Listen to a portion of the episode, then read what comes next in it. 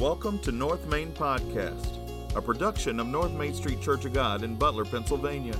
This podcast brings you North Main's messages every week and inspires you to know Christ intimately, grow in Christ continually, and go for Christ daily. I invite you to listen in today as we explore the Bible and learn about its timeless truth for living life God's way. Let's listen to Pastor Brandon as he brings us today's message.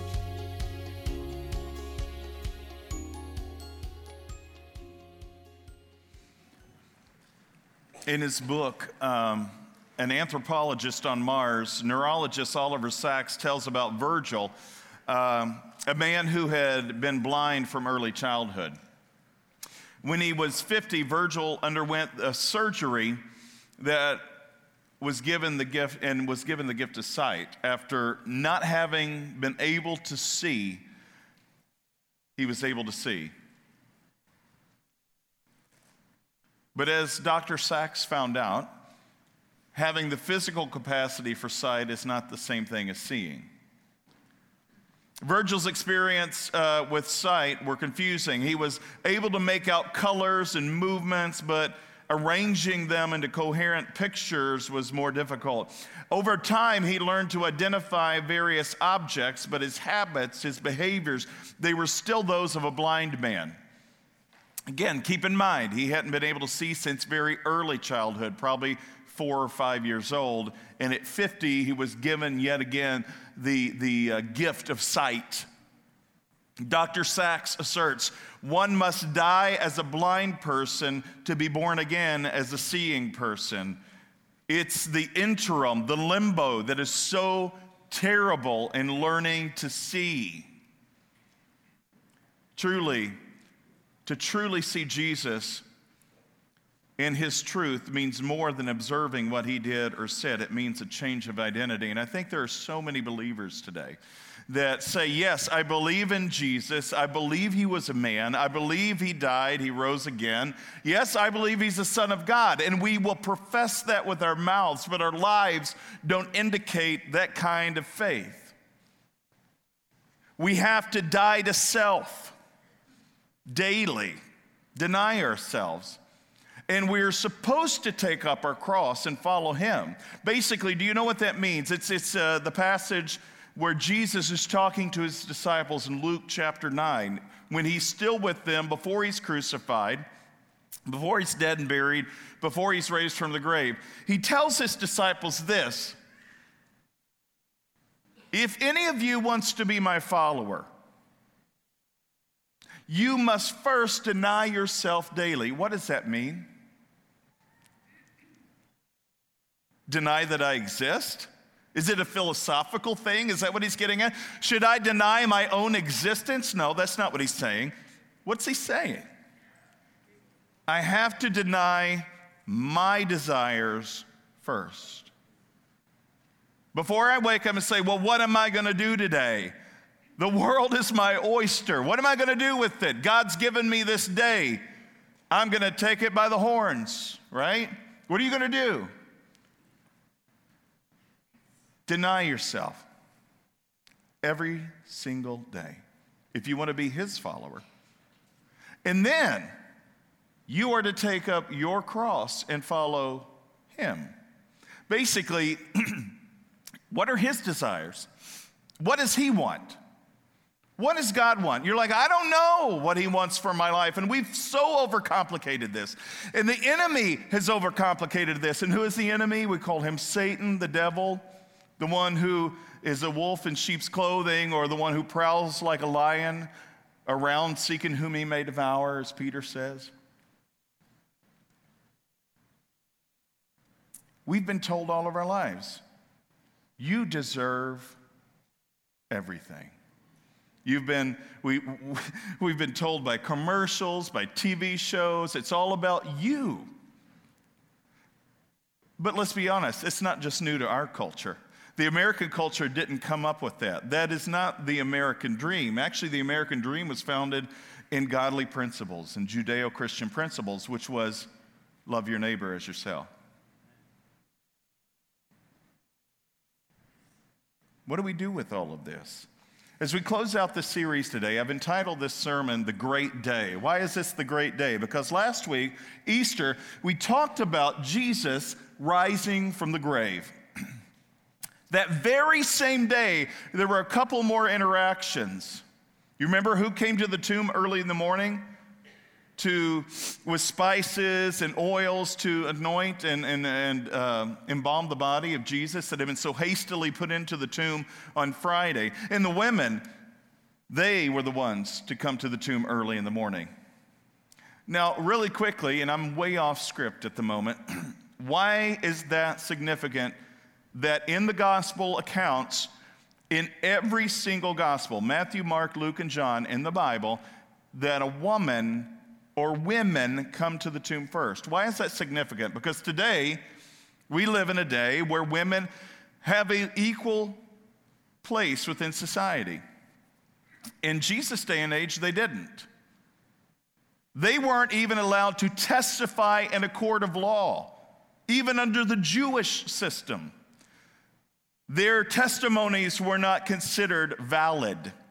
Only the testimonies of two men in the court of law was allowed. Not one man, you had to have at least two witnesses. And those two witnesses had to be men. So now, put that into perspective.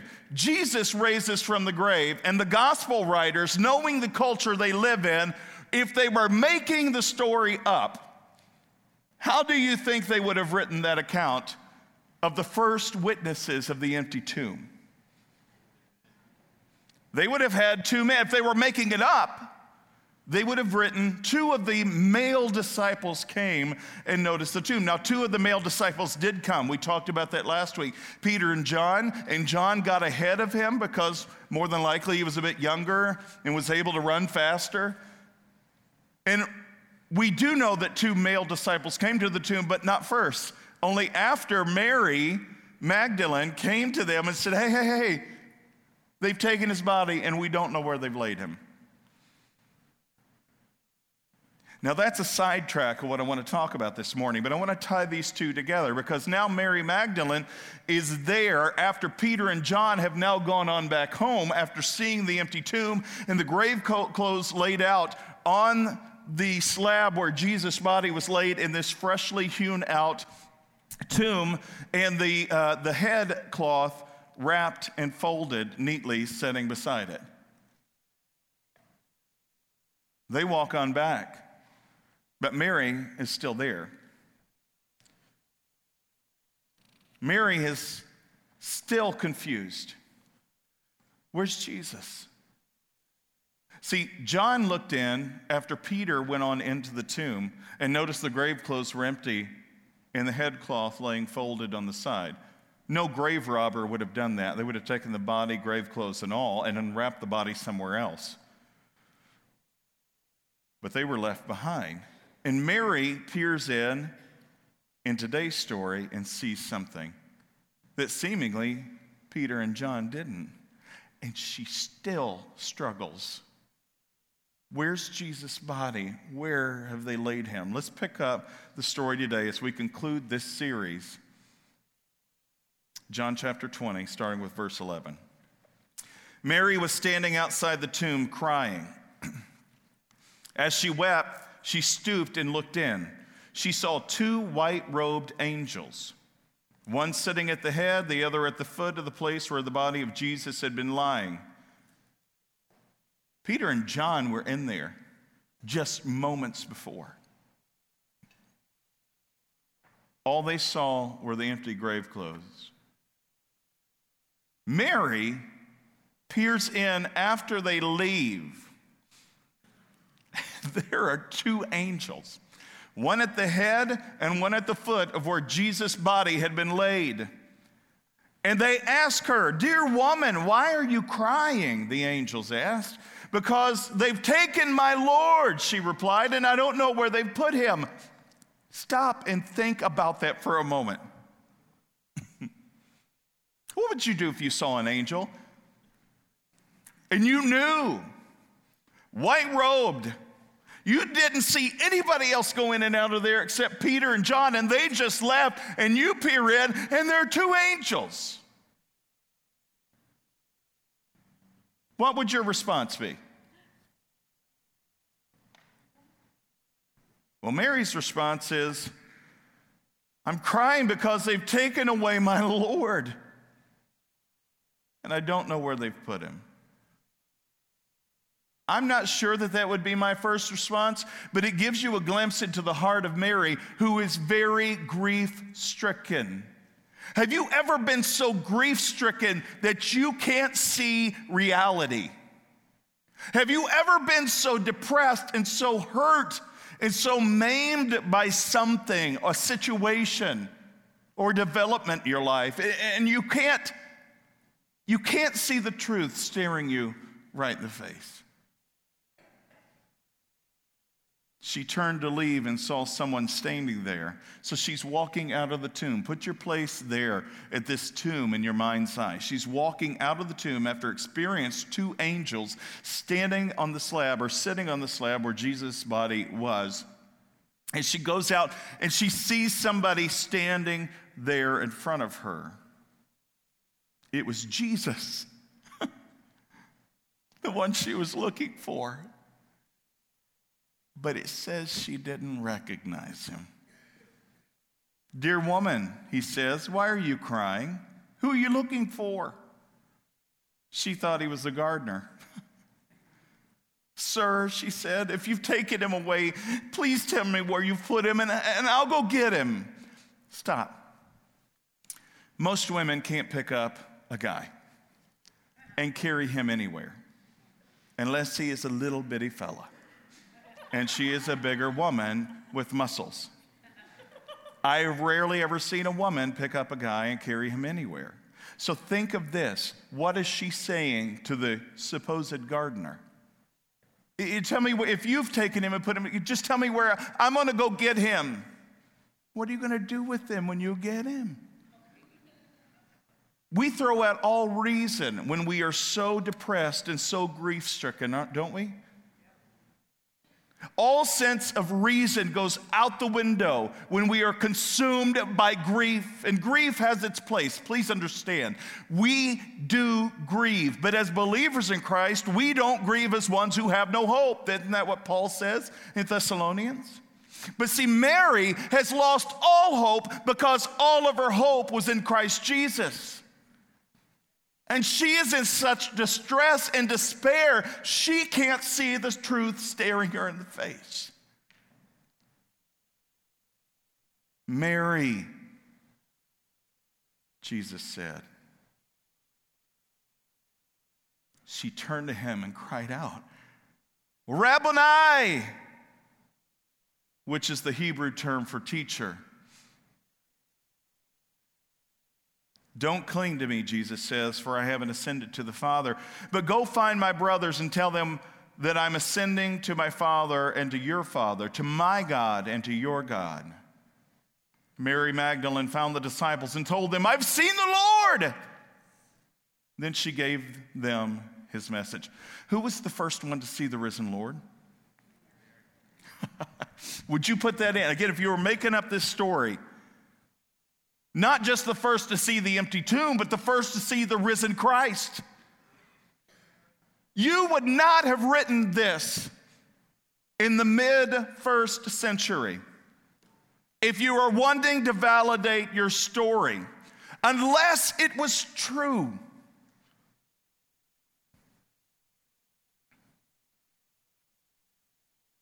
That Sunday evening, the disciples were meeting behind locked doors because they were afraid of the Jewish leaders. Suddenly, Jesus was standing there among them. Peace be with you, he said. And as he spoke, he showed them the wounds in his hands and his side, and they were filled with joy because they saw the Lord. Again, he said, Peace be with you. As the Father has sent me, so I am now sending you. Then he breathed on them and said, Receive the Holy Spirit. Oh, I love that. I love that. Where do we see the first breathing of life? Genesis chapter 1 and 2.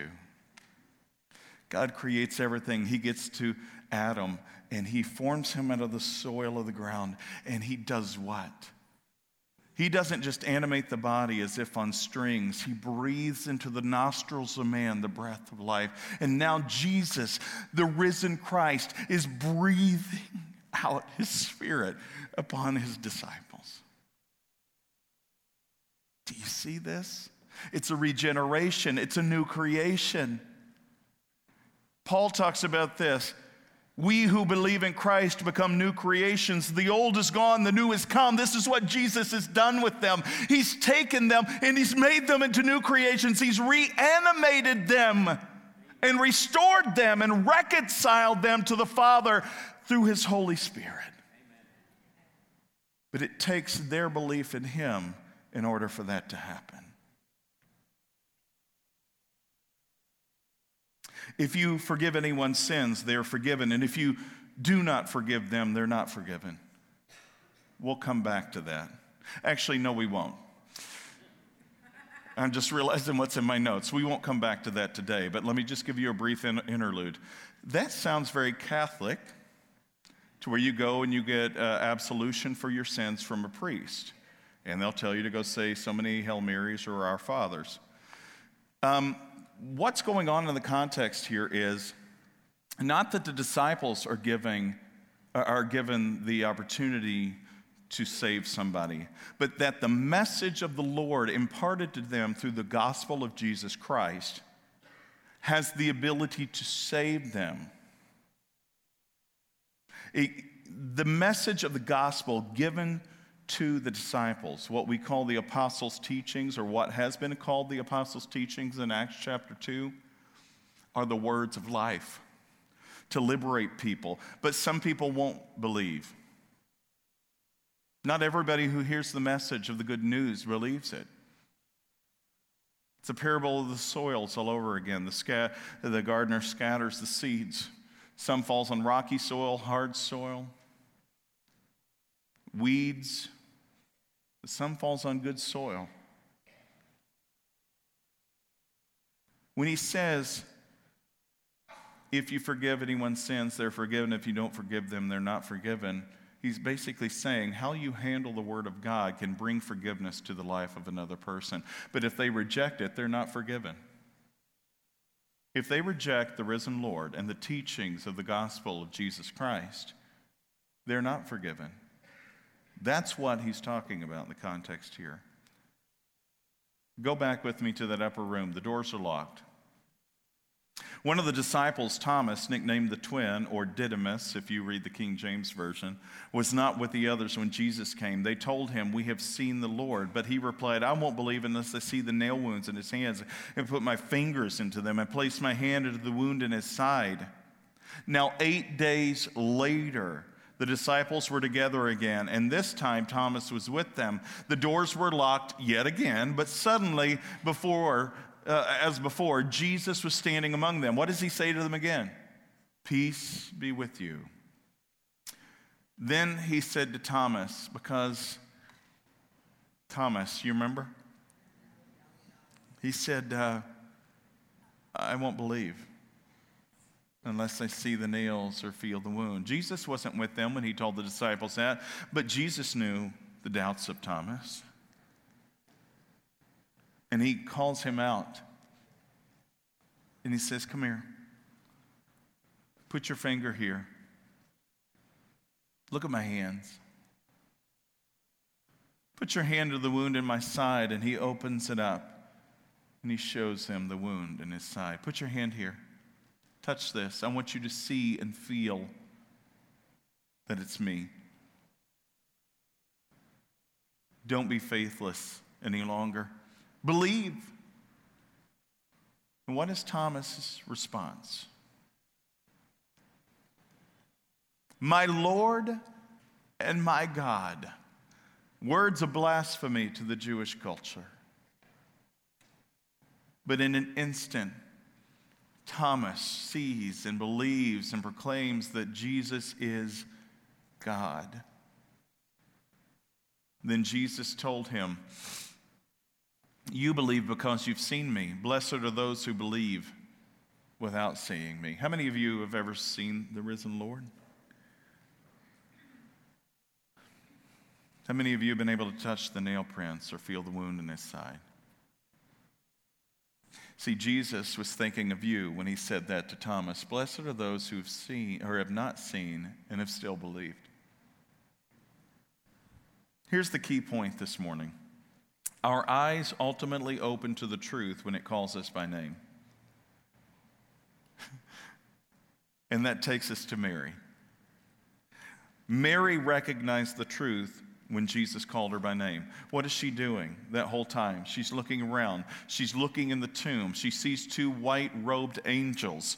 Doesn't faze her. She comes out. She sees Jesus standing right in front of her. Doesn't recognize him. What is the one thing that put the light bulb on for her?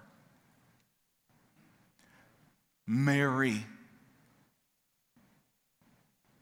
She didn't recognize Jesus' voice when he asked her, Why are you crying? Who are you looking for? What's going on? Didn't recognize her voice until he said, What? Mary. Words that she'd heard often before in interactions with Jesus as he'd called her by name. There's something about Jesus calling you by name that gets you to wake up.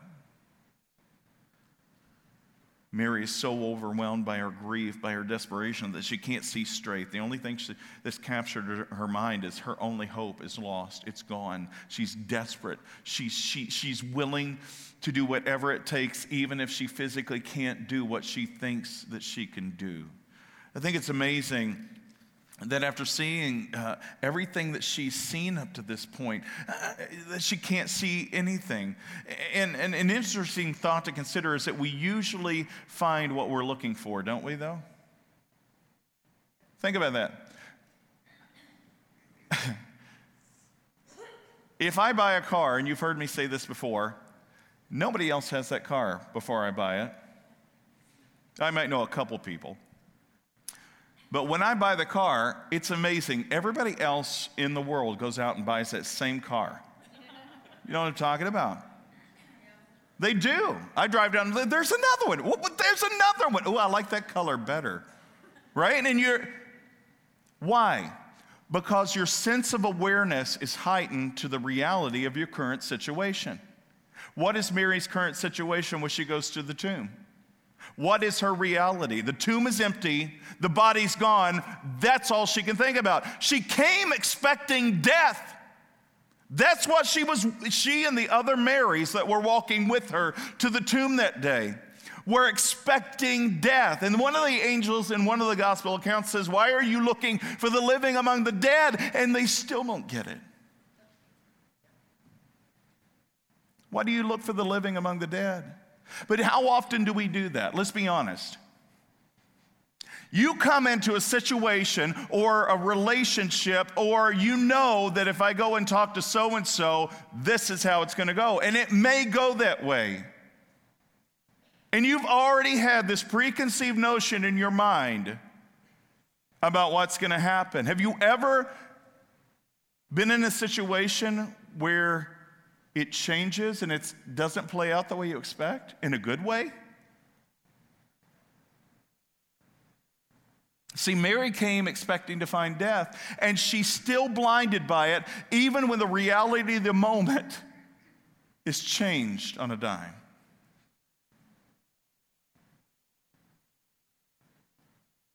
See, this is what happens in the church, and I think it's happening in the church right now.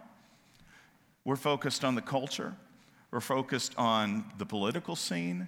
Uh, we got a primary and an election coming up May the 21st locally here. You're going to be voting on issues and people. The enemy is a great deceiver.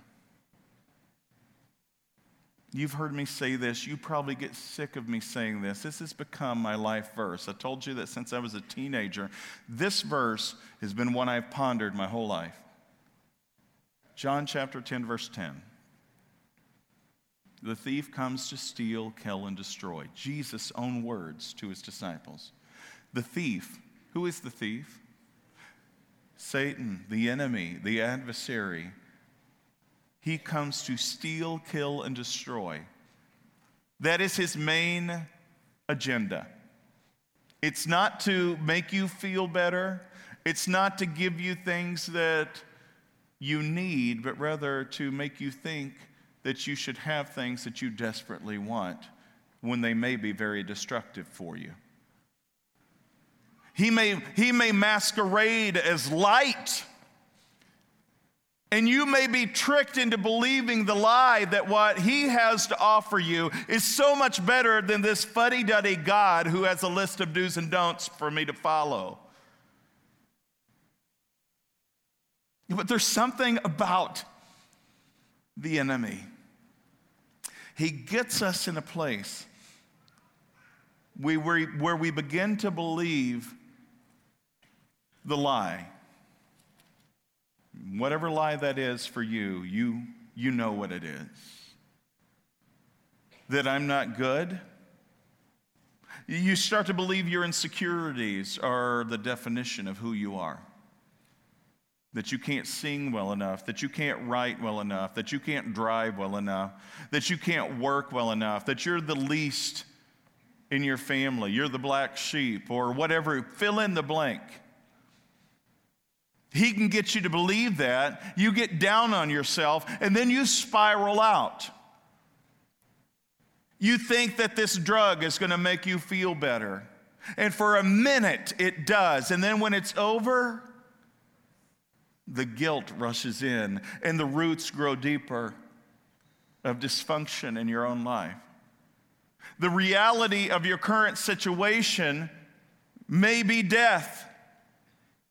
But Jesus came, the second part of that verse, he says, But I have come to give you life abundantly. What is life? Let's go back to John 14, verse 6, as Jesus is there in the upper room with his disciples celebrating the Passover meal. He says to Thomas and Philip, who he's with in the flesh before he is crucified, and he says to the rest of his disciples, Thomas, He's speaking to Thomas. What does he tell Thomas?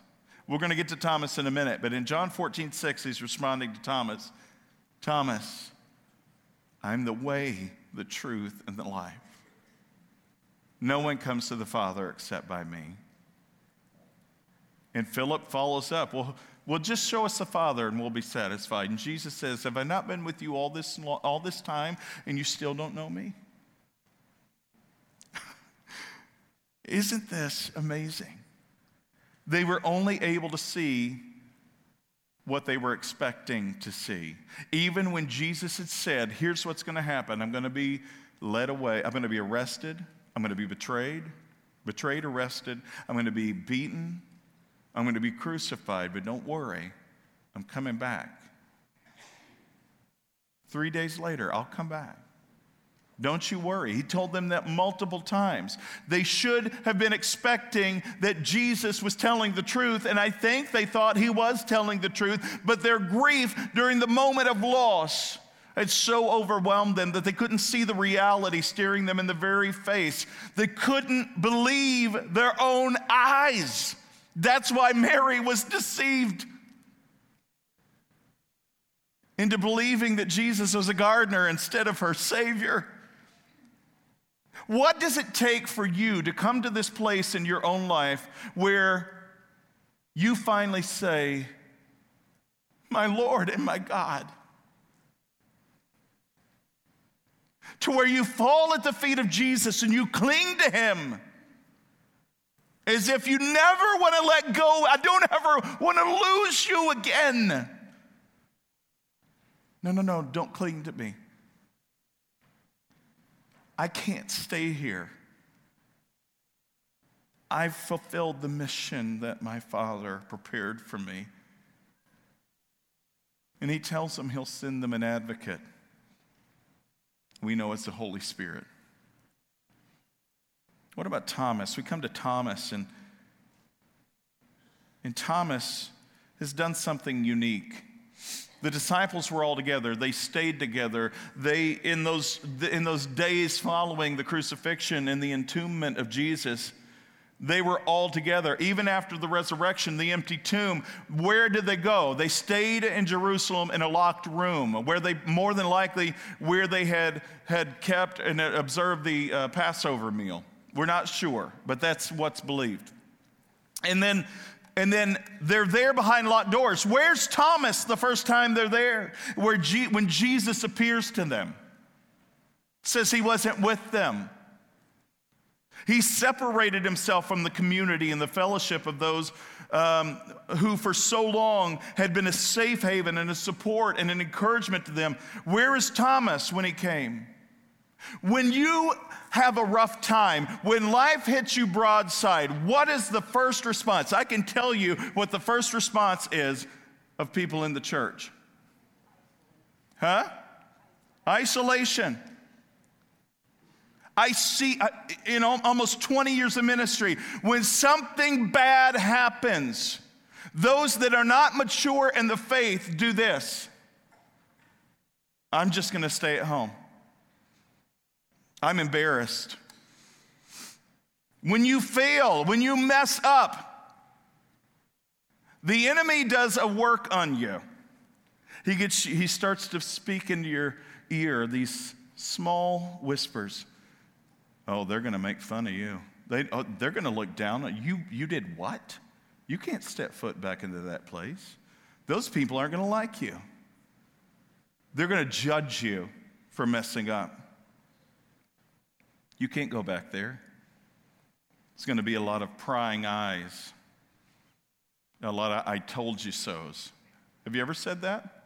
Have you ever felt that way? See, the enemy gets you to this place where he, where he gets you to believe the lie that if you separate yourself from the community of faith, it'll be a lot better for you. They're just going to judge you when the adverse of that is true, that Jesus, through the body of Christ and the body of believers, can love you. It doesn't mean you won't be rebuked. Because, see, in the body of Christ, there is not only encouragement and edification, but there is holy rebuke and accountability. Why? Because we love you, because we care for you. I would expect the same thing for me. There have been times when I've been called out. And I've had to admit, you know what? You're right. I've got to make this situation right because I didn't do the right thing. I didn't say the right thing. I didn't act the right way. And so I've got to make it right. Thomas is not with the disciples, he is somewhere else. He has separated himself and he misses the big moment the first time. Thank goodness Jesus comes back again the second time to show Thomas the face to face reality of the situation. Barclay says this about Thomas. He withdrew from the Christian fellowship. He sought loneliness rather than togetherness. And because he was not there with his fellow Christians, he missed the first coming of Jesus. How often have you missed something? Have you ever, have you ever um, walk to the bathroom during the major league playoffs or during something and you missed the play of a lifetime. Some of you are not sports fans. Have you, have you ever been like in a movie theater and you're like, oh, man, I gotta hold up. The, uh, the, you know what? If I go really quickly, I won't. And then you go and you come back and you're like, oh, you missed it, dude. Have you been in a situation like that? Tell me what I missed. I can't right now. I'm watching. Right? But it I got to know cuz it's going to build on that. I'm sorry. You missed out. Right? This is Thomas' scenario, but just in a more serious situation. We miss so much when we separate ourselves from the fellowship of believers. Things happen within the community of faith that can, can never happen when we're alone. I hear this all the time. I don't have to go to church to be a Christian. You're right, you don't. You don't have to go to church to be a Christian. But I, will give you this caveat I don't have to go home to be married.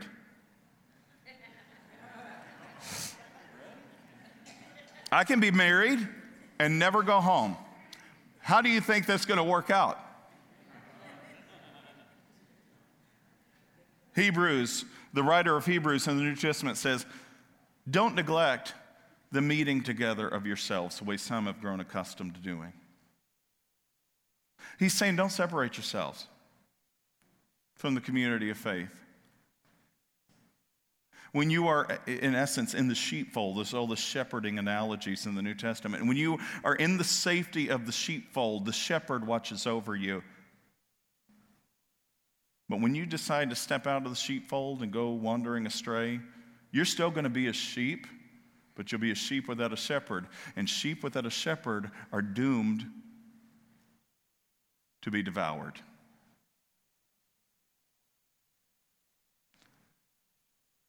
We miss so much when we separate ourselves.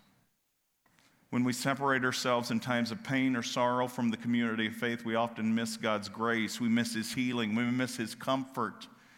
When we separate ourselves, we tend to forget that the body of Christ are the hands and the feet of Christ. And if you walk away, whether you're a hand, a foot, an eye, an ear, you've left the body crippled. It's not to say that God can't do things without you, but how much better if it's with you. We forget that there, where two or three are gathered in His name, that He is there also. That's a promise. Thomas was so blinded by the pain and sorrow of the loss, he had forgotten that Jesus told his disciples, I'm going to raise from the grave. Thomas learned the hard way that when you separate yourself from the community of faith, sometimes you miss God. And thank goodness Thomas had a second chance. And thank goodness he was able to walk over and touch, whereas we aren't able to. And how much more blessed are we that we believe when we haven't been given the privilege to touch and to feel and to see and to hear the way Mary did, her name called out by the very Lord that she had so dedicated her life to. To touch the hands of Jesus that were nailed to the cross for my sin would be an amazing thing. I don't know what I would do. I don't know if it would be such a reverent moment that I would feel that I couldn't touch the holy body of Christ. How could I touch those, those, those markings on the side and in the hands that were nailed there to take my punishment? I think like Thomas, I think the only thing I could do would be to fall on my face and cry out, My Lord and my God.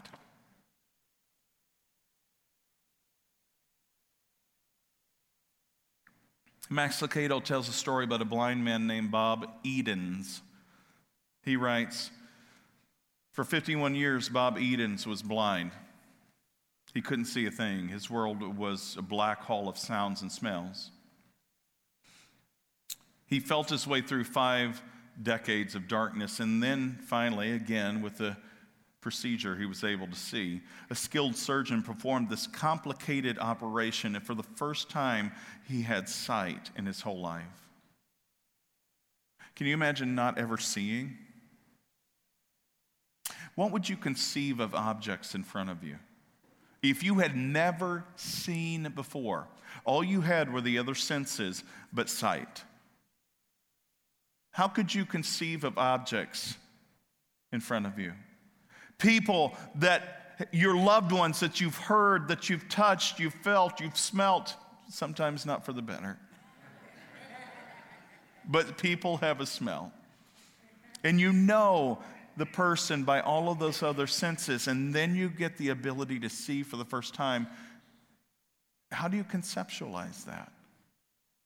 What do you do with that? Well, this is what Bob had experienced. He found sight overwhelming. He says, I never would have dreamed that yellow is so yellow. Um, I don't have the words. I'm amazed by yellow, but, but, but red is my favorite color. I just can't believe red.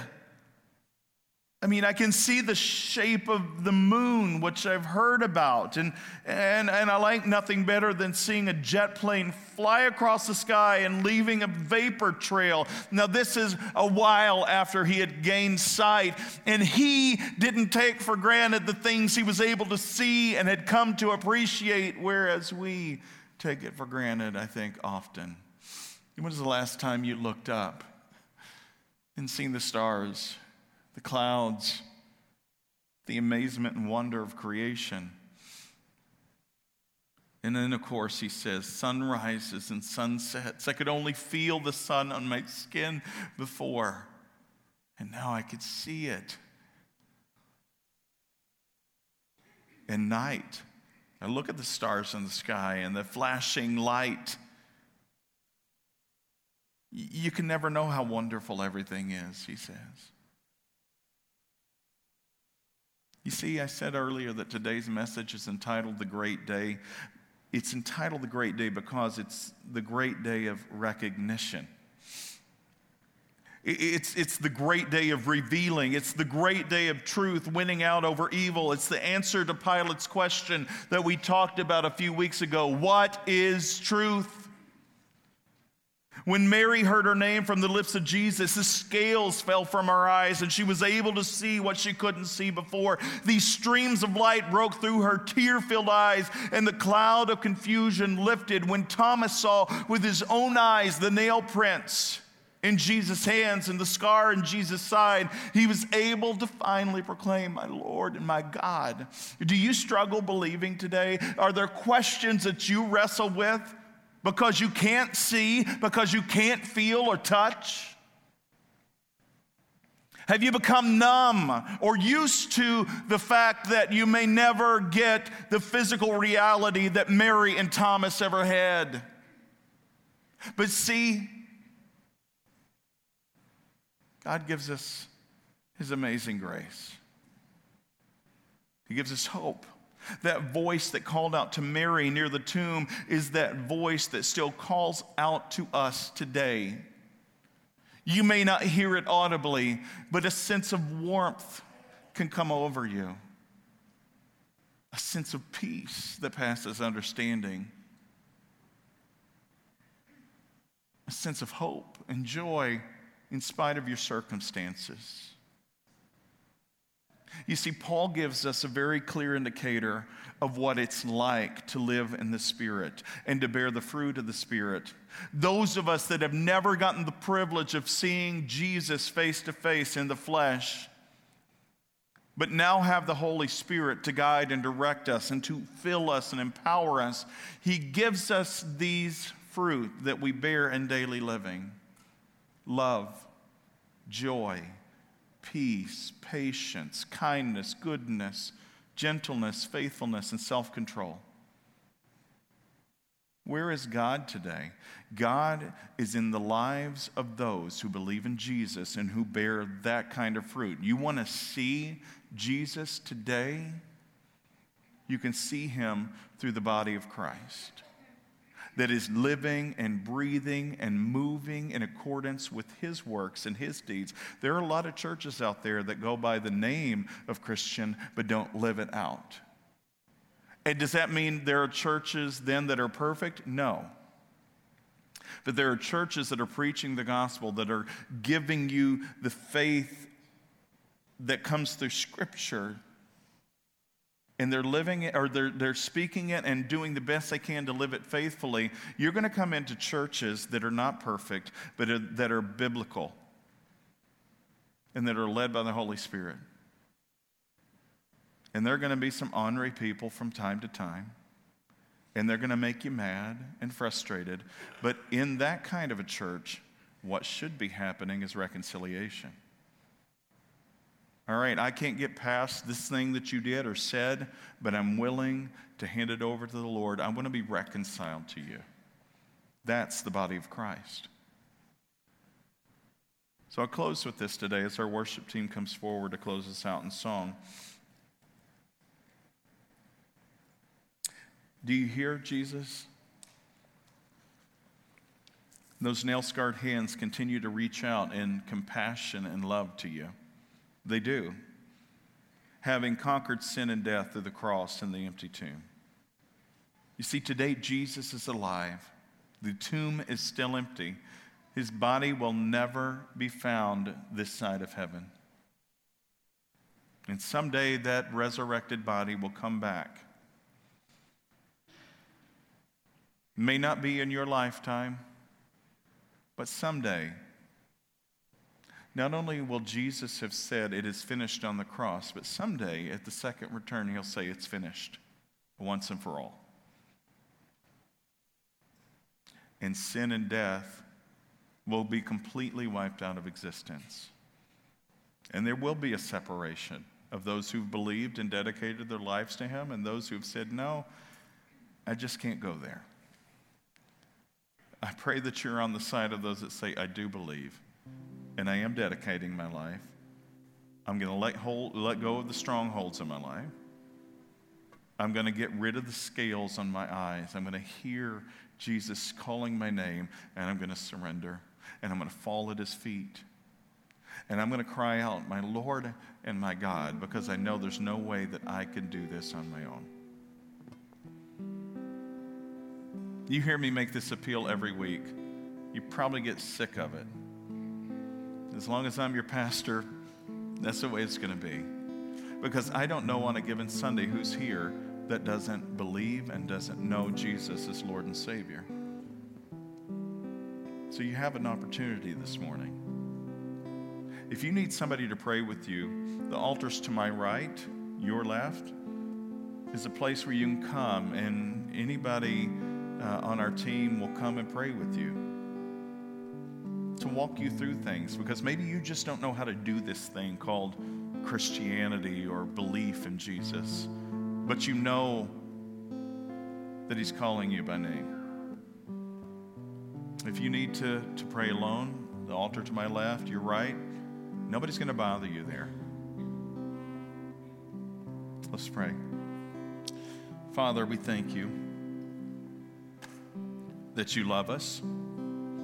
You love us so much that you gave your one and only Son, that whoever believes in you wouldn't perish but have everlasting life. And my prayer this morning is that as we've gathered in this place, like Mary and Thomas, we'll be able to hear that voice calling us, and without a shadow of a doubt, we'll know it's you and we'll fall at your feet and cry out, My Lord and my God.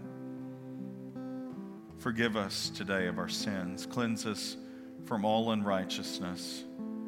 Make us into new creations. We love you, Lord. Amen. Thanks for joining us this week. Check back next week as we dig deeper and go further in our understanding of God's Word. Make sure to visit us on our website at www.northmaincog.org where you can learn more about us. While you're at it, go ahead and subscribe to our podcast. And if you found value in today's message, we'd appreciate a rating on iTunes. Or if you'd simply tell a friend about the show, that'd be helpful too.